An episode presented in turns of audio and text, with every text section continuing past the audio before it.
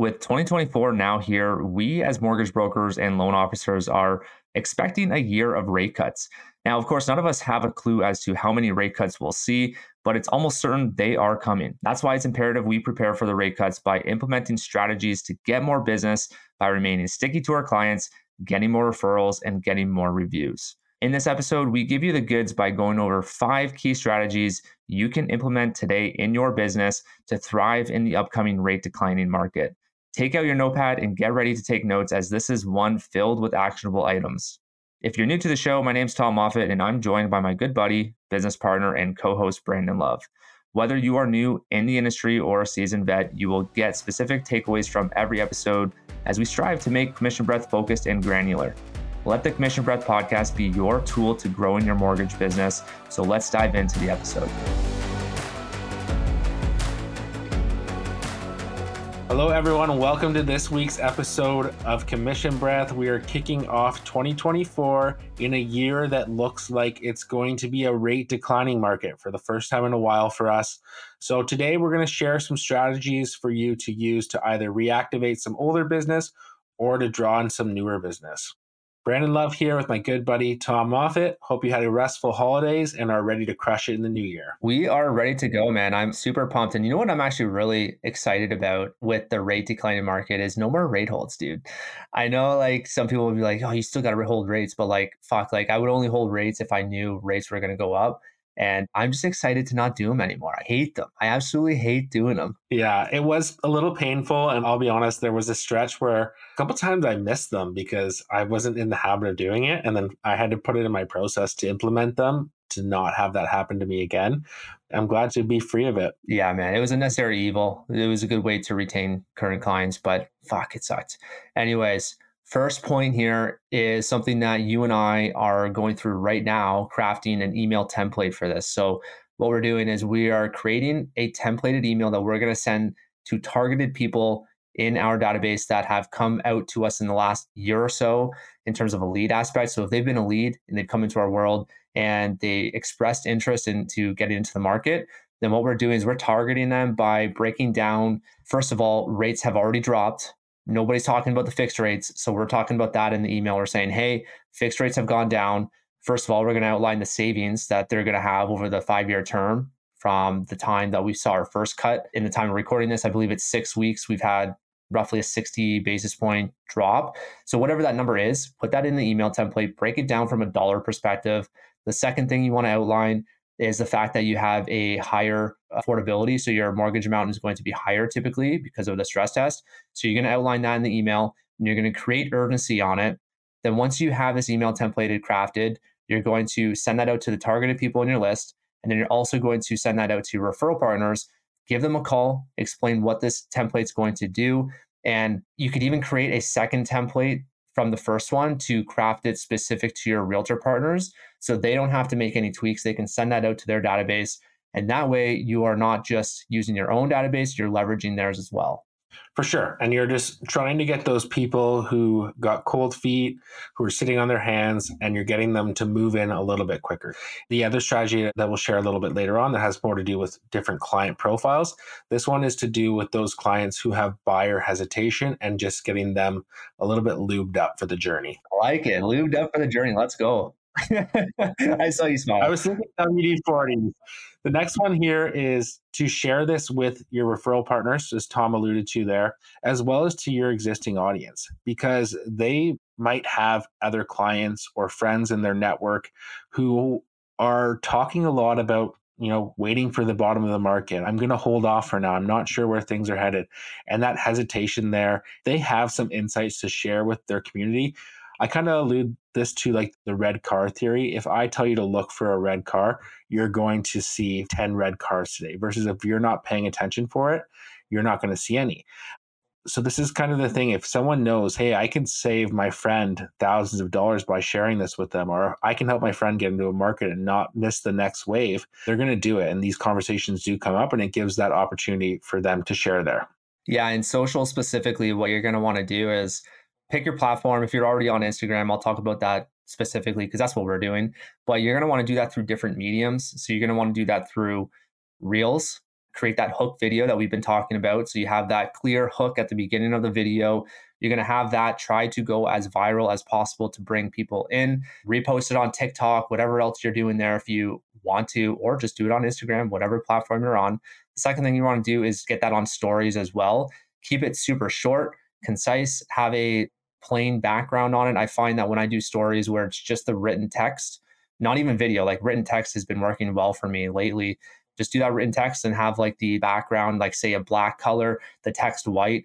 Those perform very well. And I find a lot of people engage on those as well. If you're breaking down again the savings of the rate drops on there and you create that urgency, then you will get some people that will reach out and you'll get referral partners sharing that story as well. So again, you're tapping into their database, but now it's their social database. Exactly. And what we're just doing is just giving people good news to share with other people. It's not complicated, it's very simple, but it does have a compounding effect if you get a lot of people doing it. When you're talking to these clients and any potential clients that come into your world, you want to be pitching what we call rate insurance. So, number one, what is rate insurance? What it is, is that we are monitoring between now and close if rates drop with your existing lender or if like a promotion comes up with a different lender who's a better fit for you we're going to move you over there. The whole idea is just to keep the client knowing that you're doing the best for them from the moment they agree to work with you up until closing date. So they're not tempted to go pop in and meet with their rbc representative or sit on rate hub and try to click through a bunch of things there. You're just keeping them in your world because they know that you're looking out for their best interests yeah, and there's a different way to do rate insurance as well. Like I know some people they do the variable rate monitoring. You can pitch that as your rate insurance, but like us specifically, we use rate insurance as like you mentioned, like we're monitoring up until closing and even past closing too. But specifically for this strategy for a rate declining market, this is going to be super effective and we're doing it right now. We're seeing really good results, stickier clients. We're saving money for clients, which they absolutely love. And it's a really good way to get Google reviews too, which we'll dive into the topic there. But the rate insurance, I always like to pitch that in the discovery call up front. So I explain what it is very briefly and just to make that stickier. So they're already not thinking about going to the bank or wherever else they're shopping. They know we do some other things differently on our end. And I'm also really going in depth on the rate insurance with our strategy videos. So for us, we don't do strategy calls. Like I know the standard for brokers and loan officers is to do that strategy call right before the pre approval. But what we do is when we send the pre approval email, we'll have that video breakdown of the budget with a certain strategy and all of that good stuff. And once they get an accepted offer, if they're purchasing, then what we're going to do is we're going to send that rate strategy confirmation email. And in there, we're going to have that video breakdown of the different options for them in terms of like what lender they want to go with. We compare it all on the Excel spreadsheet and everything. But what we also do is we explain the rate insurance in there as well in more depth because we want to hit them either two or three times through the process to remind them of that to know that we have their back and they don't need to shop anywhere else. Exactly. And another big piece to this is a templated email that we send out when we do actually perform this service. It's one thing to talk about it, but if you're not actually monitoring and, and implementing it, you're just blowing smoke up their arse. So what we do is if we say, okay, Scotia dropped their rates, every one of our Scotia clients, we just send our BDM an email and just say, hey, can you lower all their rates? Everyone's happy. We don't just leave it as, hey, we got you a lower rate. We send them a templated email that says, hey, Tom, just wanted to let you know instead of you know 5.69 you're now paying 5.39 and this over the term of your mortgage is going to save you x. It outlines how much they're saving and then it also is another opportunity if they haven't already given us a review for us to ask for a google review or also another ask and this is one that i've been preferring to do lately is there anyone else in your network who's shopping right now who's lender isn't looking out for their needs like we are like this. Yeah, you can really go far with this too. And we've been doing that. We have two different call to actions. Mine, I like to get those Google reviews because I find it super easy to get them at that point. Like, who doesn't like seeing an email coming in saying, hey, your rate has dropped. You've saved 6K over your term and your monthly payment has gone $200 lower. Like, everyone loves that. When you see the subject line, your rate has dropped. I think that's what I have for my subject line. Fuck, it kills. Yeah. And with that, like take it one step further. You can give your client a text after you send that email or a call. Be like, hey, I've got a surprise for you. Go check out your email. Or reach out to your referral partner. Hey, just to let you know, I'm saving your client X amount of dollars because of our rate insurance. They might ask what it is. They might love it. They might want to post it on social. So you could really take this the full mile. For sure. And that social piece you add there is another thing that we do. And we're going to be doing a lot more of it because we realize that a lot of the wins we've been doing, we haven't always shared them on social media. So we're going to bring these wins to social media and be, hey, this is how we saved a client $3,000. They didn't have to do anything. They didn't even have to sign an additional document. We just kept an eye out for a better opportunity for them longer than any other player in their network would. And it's like, okay, what's the differentiator? This guy's got my back all the way through. Yeah, and just keep in mind when you're doing this to know your lenders because some lenders, we're talking specifically in Canada, like some of them, they'll only allow you to do one rate drop before closing. So you want to make sure you're either sending your business to lenders that allow you to do the unlimited drops, or if you are with a lender that does that one, you got to strategize on this, put it in your calendar, put it in notes, and maybe revisit it two weeks prior to closing. And that's when you send out that rate request because if you do it too early, you're actually costing your client more money doing it that way. And I did that early in my career. Like I didn't know that. And I was sending out the rate requests like as soon as the first rate drop. I thought it was a win. It's like, oh, this is awesome. And then I kept seeing the rates go further down. I'm like, fuck, I just miss on a huge opportunity. But yeah, just make sure you do that. I've done the same thing before. And actually, one thing to note here is if you've done this and you're like, oh crap, that's me, I've done it, and you have a closing that's still pushing, I would call that BDM and that underwriter, explain that you didn't know there was only one thing, and ask for like a forgiveness there.